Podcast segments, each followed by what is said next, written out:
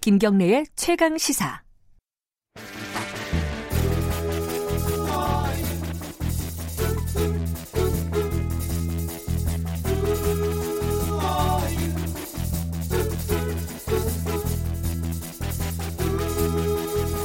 생활 속 과학적 궁금증을 전문가의 시선으로 깊이 있게 들여다보는 금요일엔 과학이 옥보다 좋아 금과 옥조 시간입니다. 오늘은요. 저번에 한번 슬라임에 대해서 얘기를 한 적이 있어요. 음, 근데 그 슬라임 얘기가 슬라임 사태라고 해야 되나요? 예. 이게 좀 커졌어요, 얘기가. 이 슬라임을 업으로 삼고 계신 분들도 꽤 있었는데 많이 힘들다고 하시고요. 과연 어떻게 봐야 되는지 이거 다시 한번 좀 정리를 해야 될 것 같습니다. 더불어서 이 슬라임에서 가습기 살균제 성분이 검출됐다는 얘기도 있었잖아요. 이 가습기 살균제가 이제 어, 특조위가 새로 만들어지고 이래가지고 조사가 이제 또 시작이 됩니다. 이 부분도 같이 얘기를 좀 나눠보겠습니다. 이덕환 서강대 화학과 교수님 나와 계십니다. 안녕하세요. 네, 안녕하세요. 이 사실 저번에 이제 꽤 한, 한두 달 전이었죠. 예. 올해 첫 방송이었습니다. 아, 그랬었나요? 1월 4일 날. 예. 예. 그때 이- 이덕환 교수님께서 나와가지고 슬라임 위험하다는데 그렇게까지 볼 건 아니다라는 취지의 말씀을 해주셨어요. 예, 그렇게 말했죠. 근데 그 방송을 하실 때 다른 방송에서 똑같은 시간대에 슬라임 굉장히 위험하다는 방송이 나갔어요. 그래가지고 사실 좀 논란이 있었으면 들으셨죠. 예, 사실은 그날 저녁 KBS 그 1TV 9시 뉴스에 그 방송이 나갔어요. 아, 9시 일월- 뉴스에 나갔나요? 예, 1월 4일 저녁에. 예. 아, 그 지금 한번 좀 다시 한번 정리해 주세요. 그 이덕환 교수님께서 왜 이 슬라임이 문제가 없다고 보시는 건지. 어, 작년 7월경부터 유럽 쪽에서 슬라임이 위험할 수도 있다라는 기사들이 많이 나왔어요. 네. 어, 그게 이제 유럽 기준 EN이라고 그러는데 네. 유럽 기준하고 관련된 논란이었었는데 어, 같은 시기에 그 이제 유럽에서 문제가 되니까 네. 미국에서도 어느 소비자 단체가 똑같은 그 조사를 해가지고 문제 제기를 했어요. 네. 근데 이제 유럽에서도 뭐 그렇게 크게 확산이 되는 거는 아니었는데 네. 미국에서는 뭐 그 주요 방송 신문들이 짤막하게 그 보도를 하면서 그 미국 화학회 회원의 이름을 가지고 아. 이거 그 너무 과장된 거다라는 말 한마디로 그냥 그 뉴스가 없어져 버려요. 아, 그래요? 예. 음. 그래서 제가 그 모습을 지켜보면서 여기서 이제 그 물론 음. 이제 제가 가지고 있는 화학적인 어, 전문성하고 예. 그 합쳐서 제 판단을 여기서 말씀을 드린 거였는데 예. 작년 12월 어, 중순에 네. 그 어느 그 중요한 연구기관에서 이게 위험하다라는 어, 뭐, 다 나온 연구논문. 거니까요. 서울대 보건환경연구소. 네. 예, 서울대, 예, 서울대 보건대학원에서 예. 그런 연구 결과를 작년 12월 중순에 발표를 했었어요. 예. 이게 저도 그 논문을 봤었는데 네. 보고도 제가 그렇게 말씀을 드렸습니다. 근데 이제 문제가 돼서 이게 뭐가 문제인가를 살펴봤더니 네. 이 서울대에서 발표한 논문은 뭔가 조금 착각을 했던 것 같아요. 어, 어떤 부분이죠? 그러니까 붕소가 위험하다는 유럽의 보도를 보고 이 예. 문제를 연구를 한 것 같은데 예. 어, 그 슬라임에 들어있는 붕소의 총량을 분석을 했어요. 예. 그런데 그 유럽의 그 관리 기준, 허용 기준을 찾아봤더니 이게 총량에 대한 규제가 아니고 네. 그 그리고 사실은 슬라임에만 대한 규제도 아니고 장난감 전부에 대한 예. 어, 저건데 한 한 살에서 세 살 정도 아이를 기준으로 해서 그 아이가 장난감을 핥거나 빨거나 삼키거나 예. 이랬을 경우에 예상되는 유해성을 그 추정을 해가지고 아. 그걸 가지고 이제 관리 기준을 정한 겁니다. 허용 기준을 정한 건데 음. 그 허용 기준의 내용이 이게 이제 유럽 표준 E EN 71-3이라는 문서예요. 한 예. 100여 페이지에 다루는 방대한 문서입니다. 네. 근데 거기에 어, 허용 저 허용 기준은 이 슬라임에 들어 있는 붕소의 총량이 아니고 네. 그 부- 붕소가 아이들을 붕 저, 슬라임을 아이들이 삼켰을 적에 네. 그 아이들의 위액에서 두시간 동안 녹아 나올 수 있는 양, 용출량이라는 걸 가지고 규제를 해요. 아 그래요. 음. 예, 그러니까 물론 이제 아이들 윗속에다 넣을 수는 없으니까 아이들의 위액하고 똑같은 용액을 만들어 가지고 음. 그 염산 용액입니다. 네. 염산 용액에다가 일정한 온도, 일정한 수소 이온 농도 지수를 가진 용액에다 넣어서 거기에 녹아 나오는 양을 그러니까 당연히 녹아 나오는 양은 총 함량보다는 적을 수밖에 없죠. 네. 그걸 가지고 규제를 하는 건데 이거를 착각을 했던 것 같아요. 그리고 붕소가 유해하다 그러는 이야기도 유럽 연합에서는 이게 아주 낮은 수준이긴 하지만 생식 독성, 발성 독, 발생 독성이 있다. 이렇게 판단을 하고 있고 네. 미국의 그 보건 관련 기구에서는 약간의 우려는 있는데 걱정할 수준은 아니다라고 명시를 하고 있습니다. 네. 지금도 그렇게 얘기를 하고 일본도 그렇고 국제기구가 있어요. ISO라고 국제표준기구라고 있는데 예. 거기서도 붕소의 그 인체 독성 크게 우려할 수준이 아니다라고 밝히고 있어요. 그러니까 그 부분은 이제 앞으로 계속 전문가들이 논쟁을 벌일 일이지 유해하다고 그 선뜻 판단을 내릴 상황은 아닌 음. 것으로 파악이 됩니다. 그래서 이제 그 지금 그 서울대의 연구는 예. 학술 연구가 해야 될 일하고 행정기관이 해야 될 일을 착각을 한 것 같아요. 음. 이, 이런 허용 기준은 아무나 할 수 있는 게 아니고요. 정부가 인정을 해준 분석기관에서만 할 수 있습니다. 네. 이 말이 무슨 말인가 하면 저희가 이제 육상 경기장에 가서 결승선에 서가지고 이제 달리기를 한 선수들의 그 시간을 재잖아요. 그렇죠. 그거를 재는 전문 전문가가 그 옆에 서 있죠. 네. 공인을 받은 시계를 가지고 있는 예. 전문가가 서 있고 관람자도 자기 시계 가지고 그 시간을 잴 수가 있습니다. 네. 더 좋은 시계를 가지고 있을 수도 있죠. 예. 근데 관람자가 잰 시간은 인정을 못 받죠. 음. 그러니까 이 이런 유해성을 판단하는 기준은 국가가 정한 분석기관에서만 할 수 있는 일입니다. 그러니까 좀 정리를 하면요. 음. 그 서울대에서 서울대 보건 보건대학원에서 예. 어, 분석을 한 결과를 가지고 얘기를 하는 거는 EU하고 많이 비교를 했잖아요 언론에서. 네. 근데 아예 기준 자체가 다르다. 다른 거를 예. 사용을 했고 예. 조금 그 역할을 착각했던 것 같아요. 예. 예.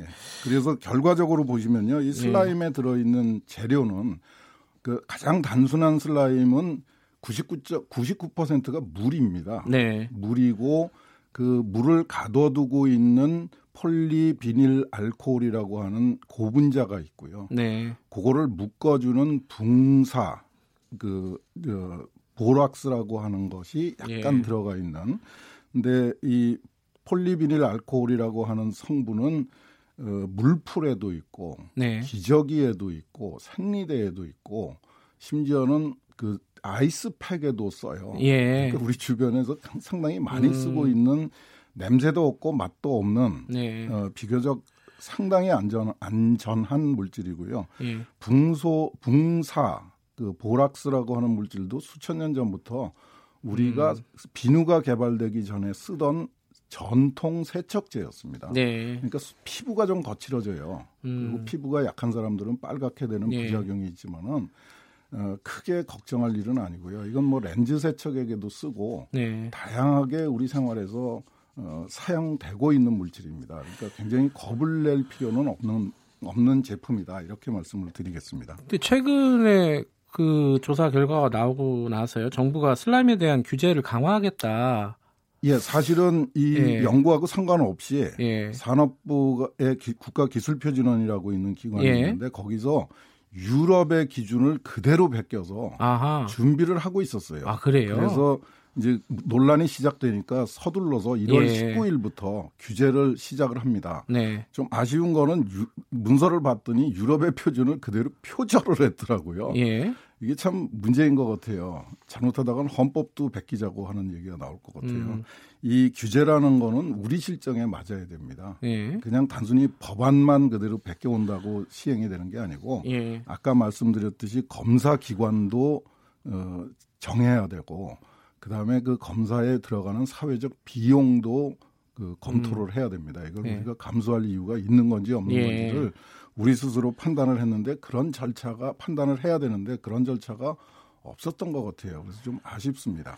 근데 하여간 예. 소비자의 입장에서는 1월 19일부터 정부가 슬라임을 비롯한 장난감의 붕소 함량을 용출량 기준으로 관리를 하기 시작했습니다. 음, 그러니까 소비자 입장에서는 더 안심해도 되는 상황이죠. 그러니까 관리를 하기 시작했고 그게 어느 정도 되는지도 제품에 표시가 되겠네요. 그러면은 어, 표시는 안 하고요. 아 그래요? 네, 이런 음. 규제들이 무수히 많습니다. 근데 하여튼 어, 정상적인 뭐 약간의 시차는 있겠지만 네. 앞으로는 정상적인 유통 경로를 거쳐서 시중에 공급되는 슬라임은 어, 유럽의 기준에 걸맞는 예. 우리의 기준을 만족하는 거다 예. 이렇게 보시면 될 것 같습니다.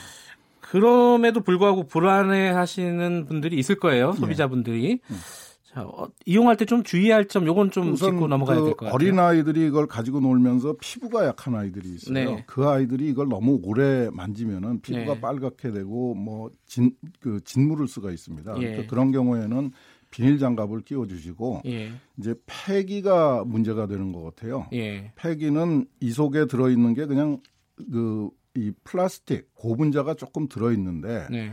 굉장히 양이 적습니다. 예. 예를 들어서 500g짜리 그 아이스팩에 들어있는 그 고분자가 한 예. 4g 정도 된다고 그래요. 네. 그런 정도로 적습니다. 이 슬라임에는 거의 뭐 말려놓고 나면은 남는 게 거의 없습니다. 음. 그러니까 이게 이제 환경에 부담을 주는 거는 확실하죠. 예. 그런데 아이들이 이, 이 슬라임을 못 가지고 놀게 함- 되면은 아이들 플라스틱 장난감은 엄청난 환경 예. 오염 물질입니다. 그러니까 어, 우리가 비닐 한 장 덜 버리고 네. 아이들이 좀 즐겁게 놀 수 있으면 이걸 가지고 놀면 아이들이 그 핸드폰도 좀 덜 들여다보고 뭐 텔레비도 좀 덜 보고 그런다고 그래요. 예. 그러니까 뭐 물론 이거를 24시간 여기에 매달려 있으면 이것도 문제입니다. 예.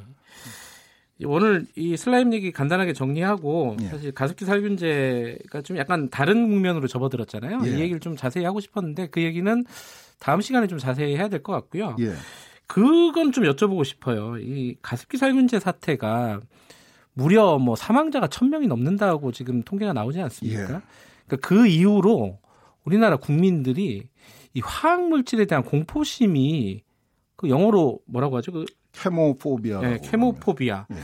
이게 굉장히 강해진 것 같습니다. 이걸 어떻게 봐야 되는지. 어, 사실은 이제 가습기 살균제가 기폭제가 됐을, 됐던 거고 네. 그 이전부터 이제 상당히 논란이 되어 왔습니다. 예전에 기억나는 게 페놀 사태 뭐 이런 뭐 것도 있고. 여러 수도 수를 헤아릴 수가 없을 정도로 예. 예. 이 화학 물질하고 관련된 그 문제들이 많았습니다. 여기서 예. 좀 분명히 좀 말씀드리고 싶은 거는 네. 이게 화학 물질이 위험하다는 말은 참 잘못된 말이에요. 예. 화학 물질 중에서 유해 화학 물질이 위험하다는 말이 더 정확한 말입니다. 예. 어, 화학 물질이라는 건 우리 몸도 화학 물질이고 이 우리가 숨쉬는 공기도 화학 물질이에요. 네. 세상의 모든 것이 화학 물질로 되어 있습니다. 그러니까 네. 화학 물질을 무서워하면은 살 수가 없죠.